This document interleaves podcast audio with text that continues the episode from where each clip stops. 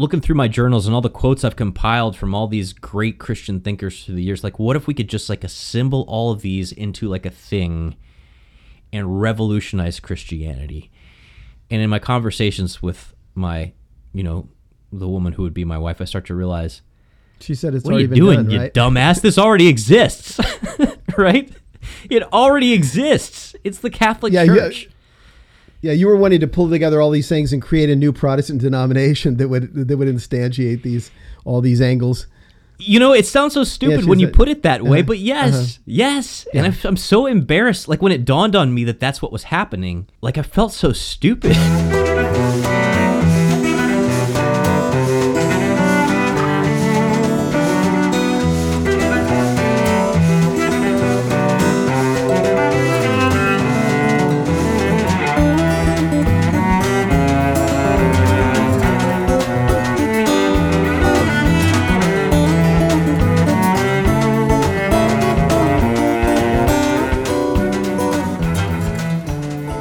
Well, hello and welcome to another slow and steady episode of On the Journey with Matt and Ken. I'm Matt Swaim, along with my colleague Ken Hensley. He was a Baptist pastor. We're just scratching the surface of all the weird things I was uh, over this last episode mm-hmm. and, and into this episode.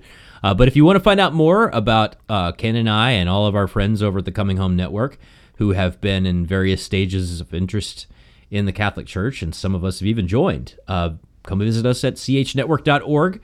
Again, c h network dot org. Tons of great resources there, as well as all the previous episodes of On the Journey, uh, episodes of The Journey Home, and, and written stories, and a whole bunch more. But also, if you want to in- involve yourself in the conversations that we have over there, please do come visit us in our online community, which is community dot c h network dot org. Ken, are you ready to put me back in the hot seat? Yeah, yeah, I'm ready. It's not, it's not really that hot, but yeah, I'm ready to do it. Lukewarm. Okay, well, well, what what we've been doing, um, as I mentioned last week, we have done a lot of episodes of On the Journey with Matt and Ken where we've been delving pretty deeply into some theological issues, even epistemological issues, issues regarding the faith uh, from all kinds of directions. And what we decided to do in this series is just sort of back up and in a more personal way tell our stories. That is, how did we come from what we were and who we were to become Catholic? I mean, to... to be to do the unthinkable, you know, to become uh, Catholic. And um, in the early part of this series, I'm interviewing Matt, and Matt's telling his story. Anyway, last week we began, uh, I asked Matt how he came to personal faith in Christ, and then we went on from there to, well, well what was your perception of Catholicism back when you were a Protestant? And then what are the things that happened in your life that began to op- open your mind to the, you know, to the possibility that Catholicism could have something to say. And when we broke off last week, you were beginning to tell that story. You were beginning to explain, um, and maybe you can recap quickly, but how your view of things as a Protestant was beginning to become shaky, and then how you began to uh, just think about the Catholic faith. You go ahead. Yeah, rather than go back through through all of it, I mean, some of the major plot points were that I was playing in Christian bands of the punk metal alternative, uh, post-punk, you know, indie rock variety, um, and playing with a lot of bands in that genre, those genres. Uh, I was also working at Family Christian Store. Uh, I was also attending Asbury College, and all those things are kind of okay. like the main fronts on which uh, things happened. Um, but just briefly, uh, what they did was they kind of deconstructed for me my evangelical worldview. You see a lot of people who talk about their evangelical deconstructions, mm-hmm. and a lot of them are using that as a way to explain that they either don't believe in anything, or that they're agnostic now, or they're they don't know what they they don't know what they believe. Mm-hmm. Um, for me, uh, this is where that evangelical deconstruction led. Um, but Family Christian Store, the first front of that uh, battle, I guess you could say, and I was trying to find some stuff. Uh, this this last episode, the previous episode, some show and tell items. I was trying to find the little tract that I, you know, used when I first prayed for Christ to enter my heart. I still haven't mm-hmm. found that, but I did find, while looking for that, my old Family Christian Store name tag. Look at that! Oh, oh, that's great. That's vintage. This is like a nineteen ninety-seven awesome. Edition yeah. right there. Family okay. Christian Store, relic from a day gone by. Um, Family Christian Store was really important for me because it's one of the places where I really learned there were real life differences between Christians, and it wasn't just a matter of preference and worship style. Mm-hmm. Um, mm-hmm. But there was a book that came out that uh, I've cited before in, in other conversations about this that, that really kind of uh, hit me. There were a couple actually books by a guy named Philip Yancey. One was called The Jesus I Never Knew. Another was called The God Who Is There. And in them, Yancey goes through and, in a sense, tries to do some evangelical de- deconstructionism of his own, saying, hey, how, what if we got past all the flannel graph Jesus and all these pious platitudes about God and really got to the heart of who he is as our Lord, who God is as a loving Father? And I really devoured those books because they were kind of the, like the first serious Christian book that I had read by a mm. modern author. But um, upon revisiting them, you know, because you read a book of, one time and you're like, wow, that's great. You go back to it. I find that he's doing a lot of block quoting of important Christian thinkers. And much like I was talking about last time around when I was trying to find Flannery O'Connor and G K. Chesterton, and I'm having trouble finding some of their stuff because it's just not in the system. I'm realizing that it's Catholic, and that's why I can't get it at Family Christian Store. I was finding similar things with some of the people that uh, Yancey was quoting as well. And I'm like, why aren't these people in the Christian Classics section? Uh, our Christian Classics section at Family Christian Store started in like about eighteen twenty or something. It was not right. Right. Didn't go back real far. But at the same time, uh, it might have even been Zondervan came out with this Bible. Um, now, if you don't know about what Family Christian Store was like in the eighties and nineties, we had walls of just Bibles, every mm-hmm. kind of Bible, not just translation that you could think of, but we had like the military devotional Bible, we had the women's devotional Bible, we had the teens devotional Bible, we had all of them, right? Yeah, yeah, uh, yeah. Tons and tons of different kinds of Bibles with like little, you know, inserts through them. But one of them that came out was called the Classics Devotional Bible. And I was like, well, here we go. All right. You know, and I picked it up. Mm-hmm. What was interesting about the Classics Devotional Bible is that it had the Bible and then it had like three hundred devotions Um, in it to kind of walk you through the year, year plus one for the weekends, right? One for each weekday, okay. One for the weekends. And but the, the reflections were for like Charles Spurgeon and C S Lewis and George Fox and uh, John Calvin, your old buddy John Calvin. But there were also some things in there from like Thomas Aquinas and uh, from Catherine of Siena and a couple of mm-hmm. others. I think Ignatius mm-hmm. of Antioch was in there. I was like, why can't we find these people in our bookstore? Um, So again, this is this is part of it, and again, realizing that those people are Catholic starts to really make me think, well, if they're Catholic and they're a problem, then why are we allowing them in the Classics Devotional Bible? Um, so all that's in the Family Christian Store world. Uh, in nineteen ninety-seven, the fall of nineteen ninety-seven, I enroll as a student at Asbury College. It's now Asbury University. They've gone up in the world. But in my time, they were the humble Asbury College. And it was only a few miles from my house where I graduated uh, in Jessamine County, Kentucky. I was at Jessamine County High School, went just up the road to the best Bible college that I knew in my county. And well, it was uh, a Methodist school too, right? Well, yeah, Methodist tradition. It was not yeah. affiliated with a denomination.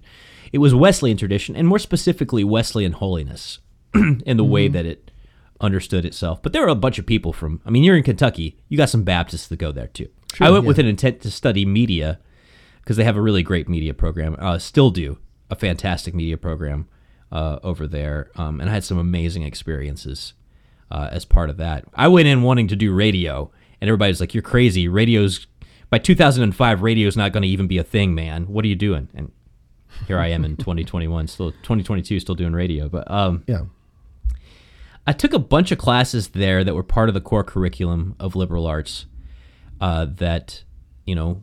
Were, were great and I thought would, you know, prepare me to be a, a critical thinker in the world. But my electives, I mixed it up.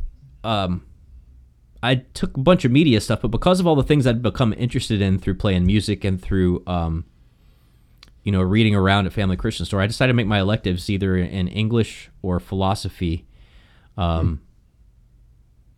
you know, to try and kind of explore more of these themes of beauty and imagination that had really been pulling my heart.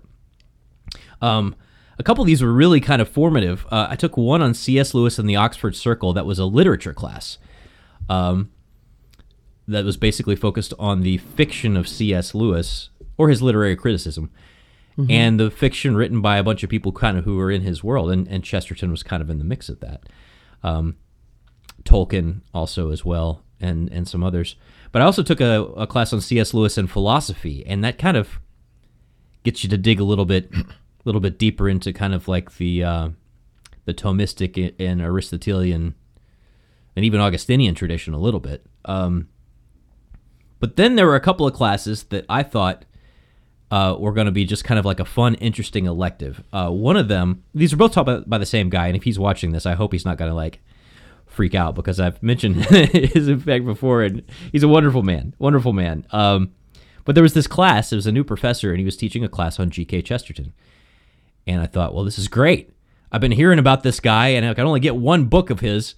Um, I can only get like a one-volume thing of Heretics and Orthodoxy from Family Christian Store. This will be my chance to get a whole bunch of Chesterton stuff. Um, and I had read Orthodoxy, but I, I didn't really understand Orthodoxy by Chesterton. And taking that class uh, not only gave me a sort of a breadth of Chesterton's deal and what he was trying to say, but it also helped me kind of go back and revisit Orthodoxy kind of with a fresh set of eyes, and suddenly it started making sense to me. And it made sense to me in a real big way. Um, now, for a lot of people, there are other Chesterton books that do it, and I would think that in the and the longer term, maybe The Everlasting Man has had a deeper deeper impact, or, or some of Chesterton's mm-hmm. other works have kind of hit me deeper. But in terms of just really being like able to point out my dis- dissatisfaction with evangelicalism and point me towards like a liturgical sacramental Christianity, Orthodoxy was pivotal. Um, there were three chapters in Orthodoxy that really did it. Um, one was when he starts talking about the maniac. And in Chesterton's view, the maniac is anybody who's just not like a common sense regular guy. And a common sense regular guy is a is a person who's like built in equilibrium. So he essentially talks about um, a, a maniac is someone who takes one thing and makes makes it the whole thing. It's kind of the idea that he's sort of getting across. And this is resonating with my frustration with a lot of the versions of Christianity that I've found to be unsatisfying, that they've taken one concept like free will or grace, or mm-hmm. they've taken something that is clearly arguable f- from the scriptures, but they've argued one point to the exclusion of all the rest of the Bible. Um, mm-hmm, mm-hmm. And I was finding this in so many different forms of Christianity. You're like, aha, this is the problem. The problem is not that these people have it wrong. It's just they've got the one right thing that's crowding out all the other mm-hmm. right things. Mm-hmm. Um, I felt like Chesterton was onto something here. Um, he also had, uh, I mean, the second of the three chapters that really got me was The Ethics of Elfland, where he's really talking about wonder and mystery in creation. That's one of my favorite. That's one of my favorite chapters in all of literature. Oh, it's so good. Yeah, yeah, um, yeah. If you only do one thing after watching yeah. this episode, just go read The Ethics of Elfland. But he talks uh, at the end. He gives this analogy about how, you know, part of the reason that Robinson Crusoe is such a good story is because we get like this little list of the things that Robinson Crusoe is left with on the island, and with those things he must build must build a life. And it's kind of exciting that he's only got like a very limited list of them. Um, yeah, yeah. You can't add anything, but it would be a mess if you took one of them away, right? Like, this is like the essential stuff. Um, and that whole concept kind of, I think, really opened my mind and heart to the idea that God has left us not with just some ideas, but also on this wreck of the world, right? This, you know, shipwreck of humanity.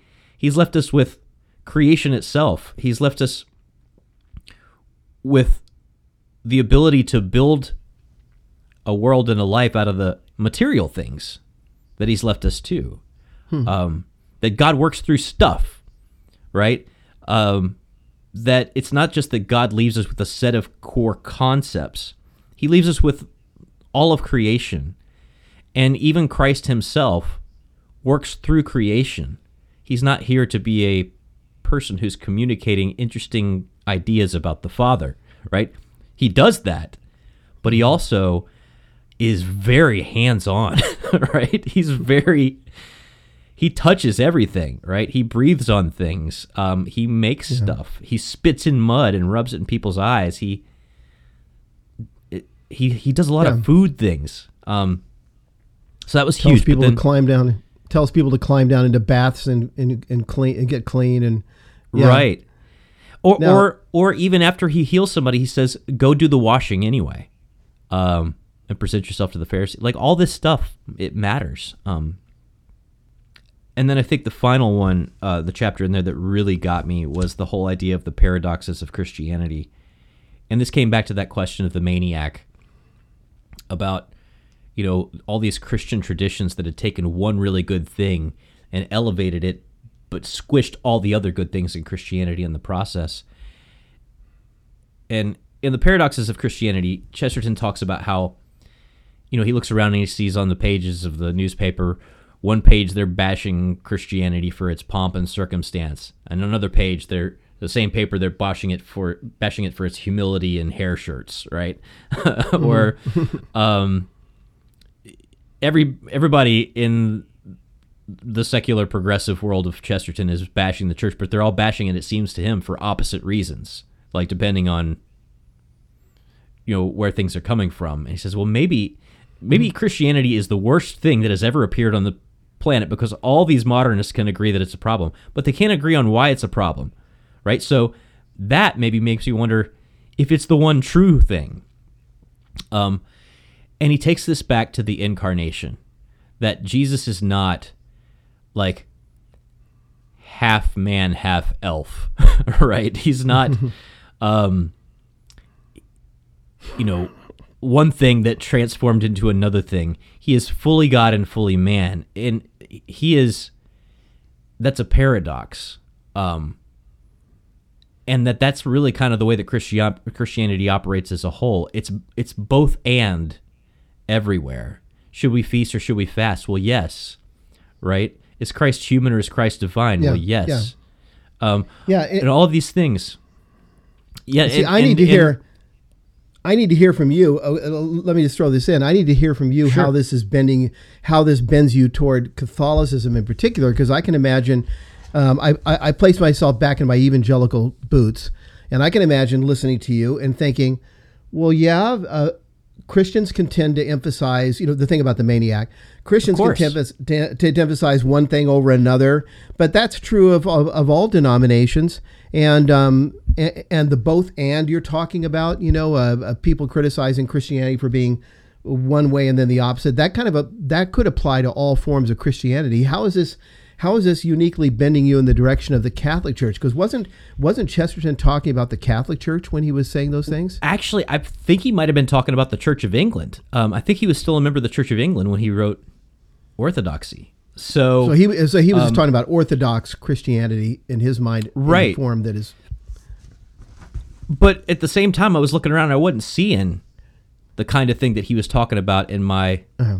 I mean, I'd see it argued in classrooms, but I didn't see it, like, lived robustly. Like, I see mm-hmm. the ethics of Elfland, but then I go to my local church, which is built primarily for acoustics and good heating and air, you know, flow, right? Mm-hmm. Um, I'm not going to a cathedral. Actually, what's interesting is that all these ideas are simmering back in my, my head, and, and what it makes me think of is that maybe we had something really good at some point in Christianity, and it's just been watered down and kind of lost by us moderns. Mm-hmm. By us moderns, I thought I meant people from the eighties and nineties, but I wasn't sure that the Church of the seventies was it either, or the Church of the sixties, or the Church of Billy Graham's, you know, ascension.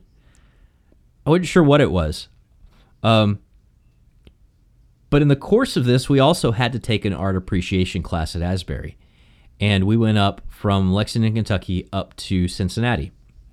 And we went to the Cincinnati Art Museum as part of it. But on the way, we stopped just across the river in Kentucky, in Covington, and visited the uh, Basilica of the Assumption there. Now, I don't know anything about Mary at this point, like other than she gave birth to the baby Jesus. Mm-hmm. That's we just don't ever talk about her. And so I make the crack as our bus our bus is pulling up into this the uh, the parking lot for the Cathedral Basilica of the Assumption. I'm like, well, this seems like an awfully large building to build based on an assumption, right? and, and of course we go in, and it's the largest stained glass, hand blown stained glass window in I can't remember if it's the country or, but it's a big stained glass window. Mm-hmm. Mm-hmm. And I'm walking into this building, and I've never been in a Catholic church to my recollection ever before.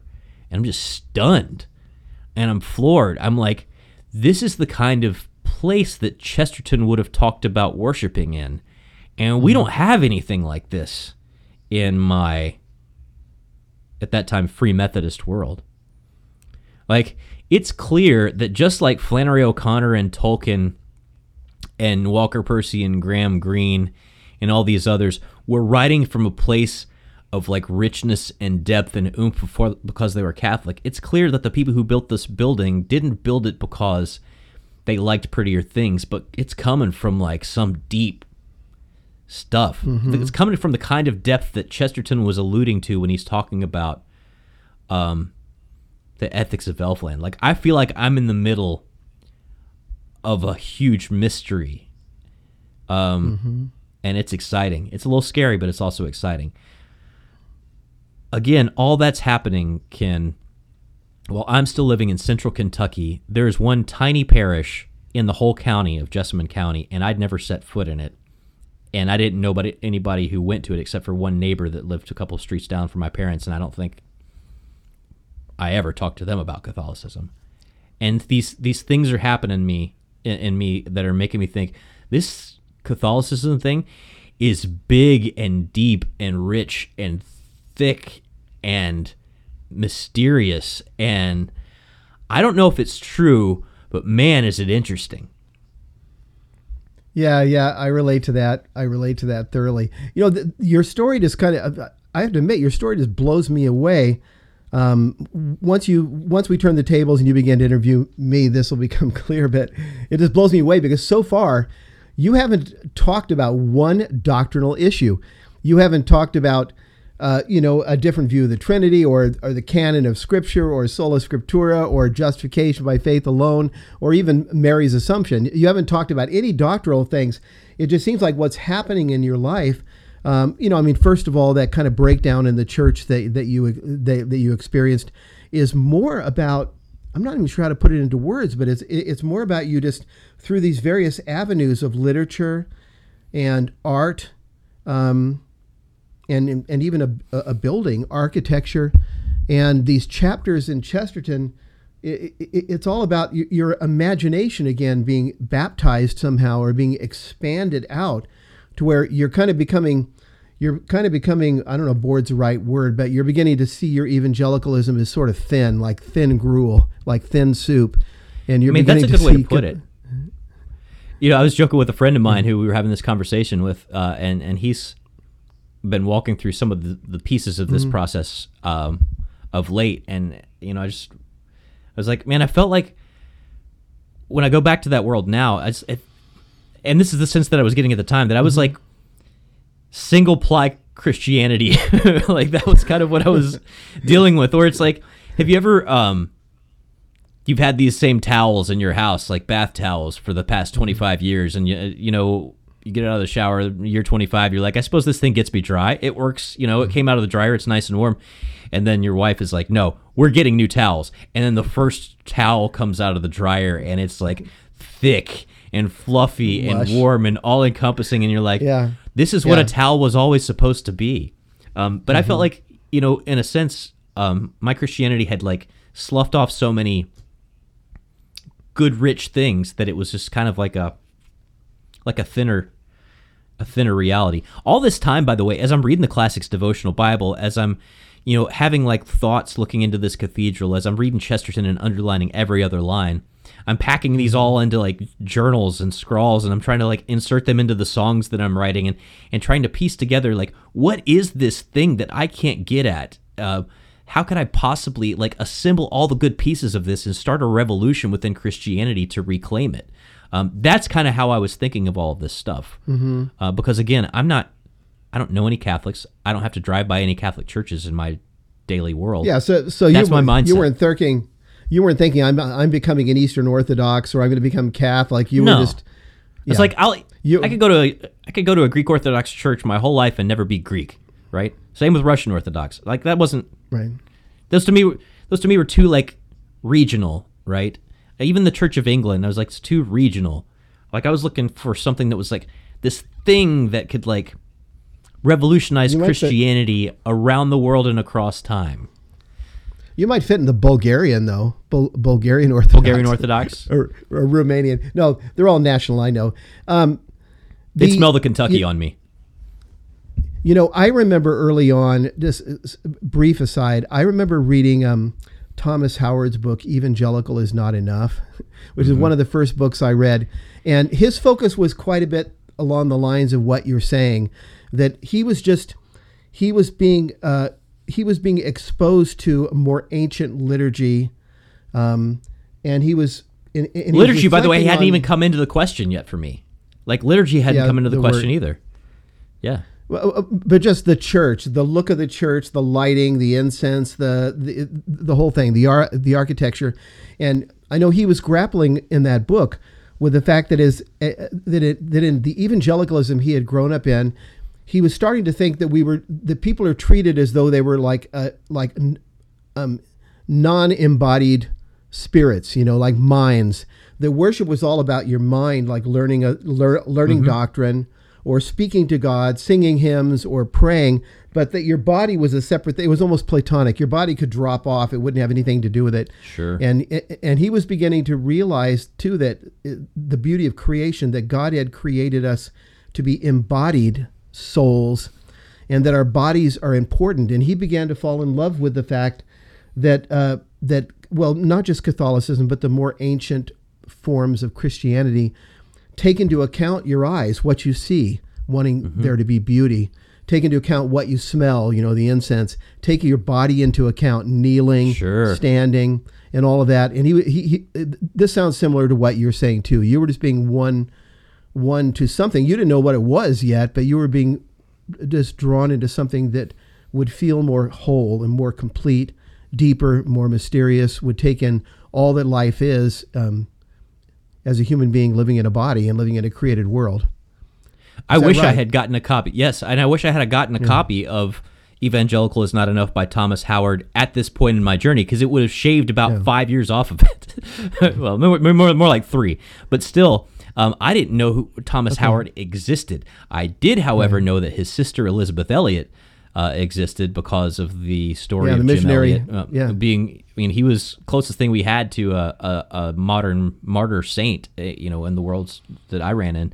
But also because uh, Elizabeth Elliott's book Passion and Purity mm-hmm. was a big. Uh, the ladies liked to read that when they were looking for, you know. Look Good at the, the, us guys on campus and being like, yeah, you guys got to get it together because you're not you're not fulfilling. You know, what you ought to be if you want to be decent husbands in this life. But um, okay, well, go ahead and move forward, though. What happens then? What happened next? Yeah. So I graduated college and playing in lots of bands. I actually took like an extra semester off to try and play in bands. I really thought that I was going to be a, a rock and roll star on the, you know, Christian rock and roll circuit. Or not even necessarily mm-hmm. the Christian rock and roll circuit. At this point, we're playing with a whole bunch of bands from all different traditions uh, and no... religious faith at all. Straight edge bands were playing with because straight edge guys don't believe in drinking or smoking at that time, and neither did we. Or, you know, various phases that uh, that we went through. But my playing took me to Cincinnati, and I was looking for a way to get out of, you know, this Dodge. Bible college town. And uh, the place that I played in Cincinnati was run by a group of people from Cincinnati Bible College, which is now Cincinnati Christian University. Like Asbury, it's upgraded its name, um, mm-hmm. which is founded in the Stone Campbellite tradition. That school is the Restorationist tradition. And if you don't know anything about the Church of Christ, which is what is, you know, kind of come out of that, they don't even consider themselves a denomination. Uh, right, they, right.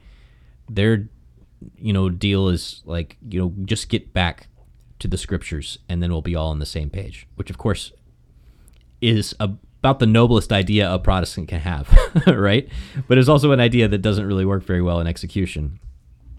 Um, because a lot of the people that I was with in this group were people who had run afoul of the powers that be over at Cincinnati Bible College because they'd gotten tattoos mm-hmm. or been caught smoking on campus or something like that.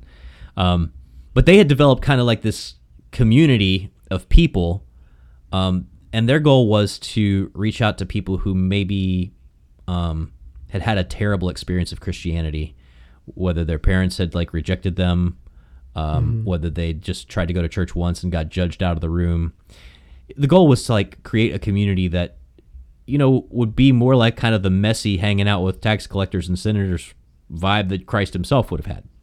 Mm-hmm. Uh, mm-hmm. Interestingly enough, uh, this group met inside of a an old Catholic church that the Archdiocese of Cincinnati had sold off um, for a song uh, during some of the consolidations. So Old Saint George was this old Franciscan parish, and I lived in the friary of it. And we lived in this big building. We threw punk rock shows in this building, which again was in, it used to be this old, big, beautiful church. But they had mm-hmm. weddings in there, events. There was like a coffee shop. There was a little bookstore in the back of it, um, with more of the Christian classics. Their, their classics actually did go back because there was an Episcopalian who had run this, and he read a lot deeper and older than the average evangelical. But um, being in this place again, I'm like, we would never build, let alone discard, a building like this in my evangelical tradition. Mm-hmm. Um, but the uh, in the course of this also, I begin to try and find people on message boards who are maybe having these same kind of thoughts about Christianity and art and music. Um, and in the days before, this is the days before Facebook, slightly before Facebook, it's in the days of Friendster and MySpace. And there's also, you know, layers beyond that, like these social networks that were basically message boards for musicians to connect with each other and help get gigs from city to city. Mm-hmm. You're playing in one big city one day, another big city four days later. How do you play at a few basements along the way? A lot of that kind of stuff um, is how people would put structure these. And, and in the course of this, I mm-hmm. met this girl who uh, was into a lot of bands I was into, but was also into G K. Chesterton. And I struck up the conversation with her about all these concepts.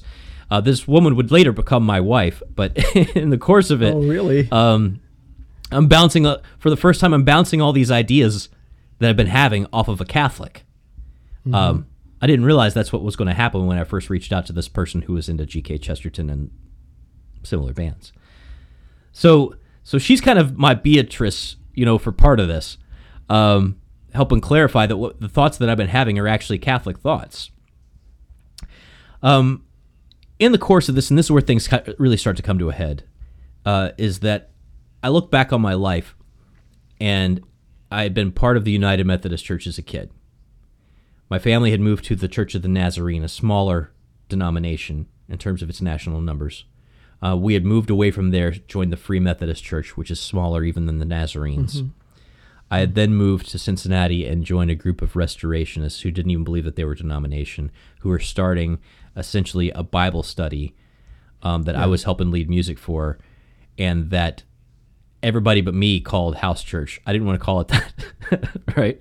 Um, a good friend of mine, a wonderful guy, ended up being ordained in the process, and shortly after that, they started doing kind of like open communion um, where... You know, you'd play a little music, you'd have the elements of the bread and the juice on the table, and whoever wanted to could kind of go up. Um, I don't know if right. this is a, if this was the thing that was really kind of more of the, you know, a trend of the time within the Church of Christ, or if it was, I'm not sure what.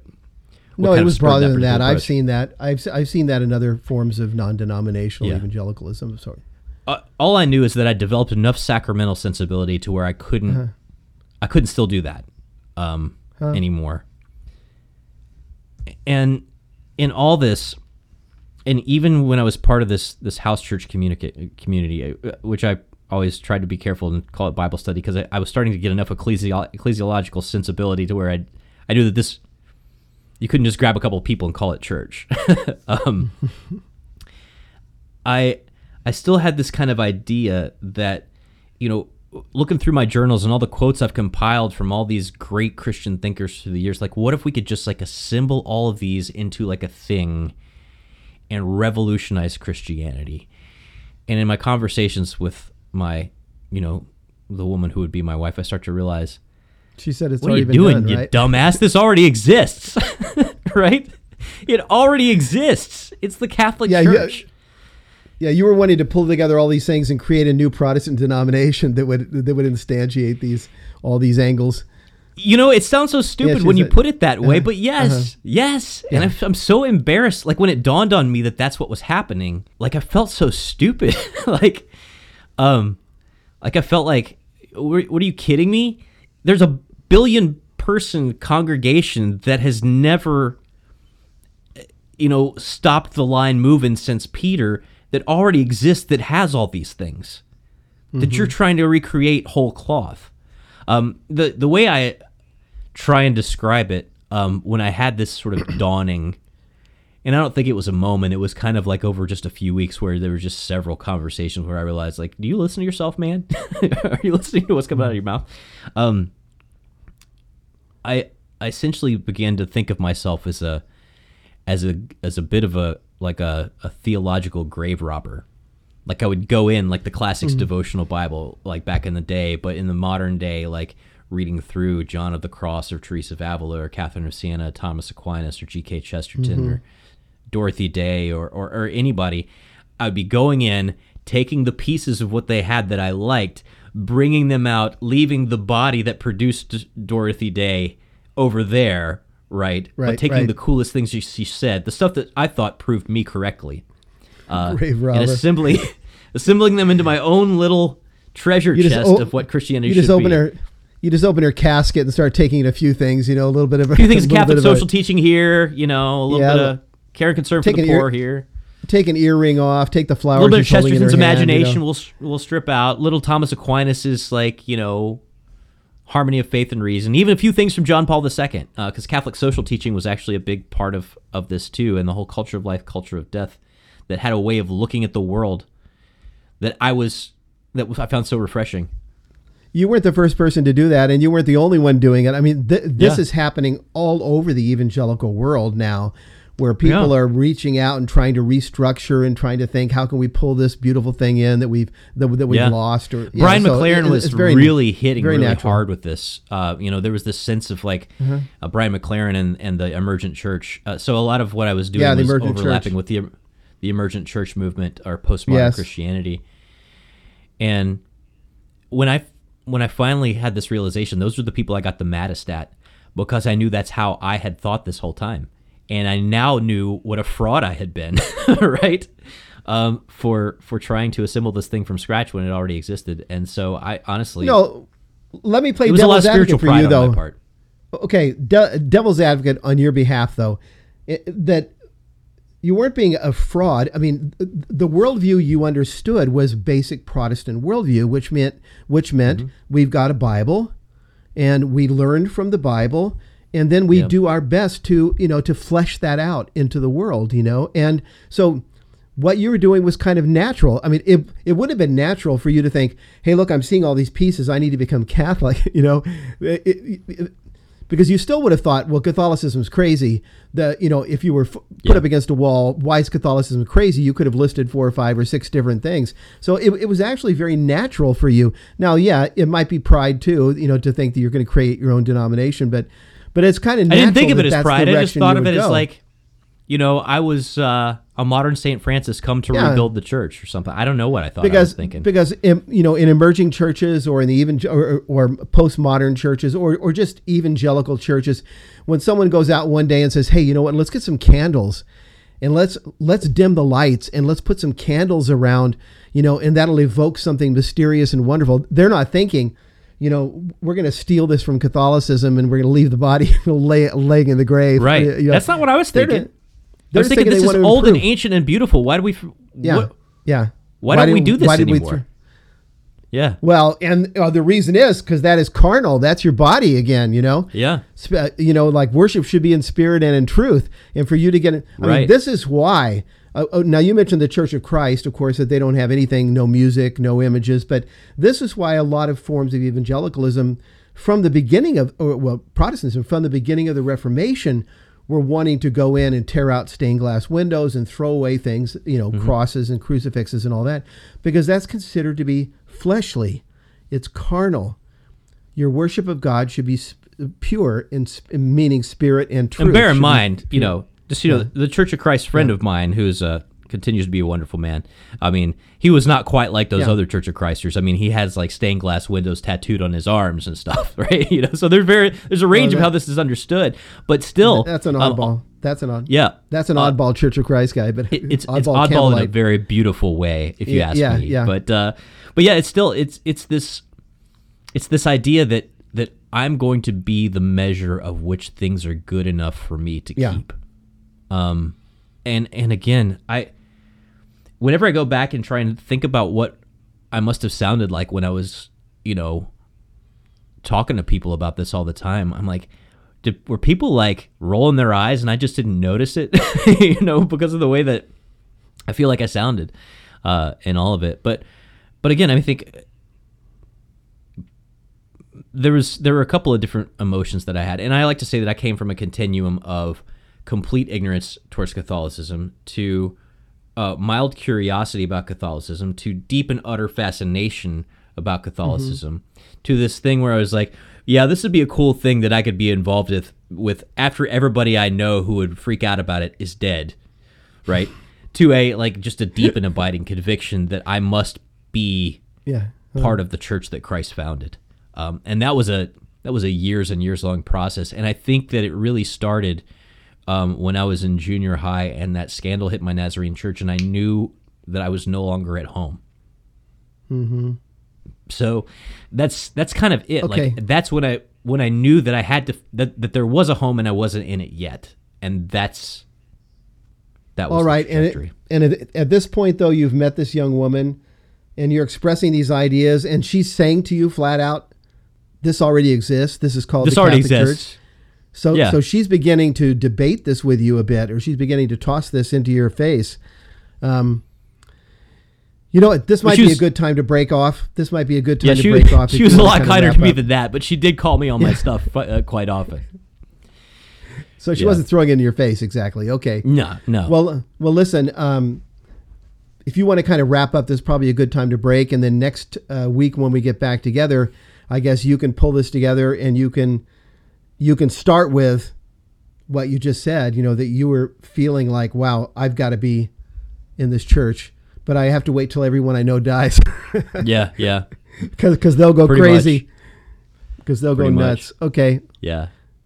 Well, that's that's. I mean, I guess yeah. a good place as any to to to to stop. Uh, and you know, bear in mind, and uh, we mentioned this last last episode. You know, part of the reason that we're doing this is because you know we haven't talked enough about our own like specific journeys. Uh, right. We've talked about like things that we dealt with on doctrinal issues, but uh, but also because. The flow of these conversations is also kind of the flow of the structure of our Coming Home Network retreats, where we get a few different people who are at various mm-hmm. stages of their interest and, and inquiry uh, together to kind of hash some of this stuff out and do exactly what you and I are doing um, in this series, Ken. So if you're interested in that, go to chnetwork.org slash retreats.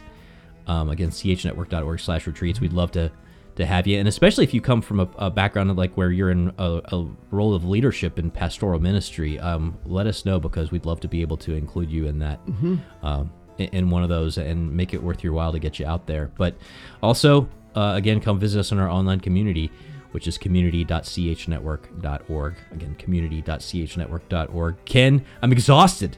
You pulled... You pulled so much out of me this episode, so I don't know what I don't know what's gonna be what's gonna be going on I in episode three. I didn't pull it out. I just said talk, and you story. started talking. I didn't I, I didn't pull anything.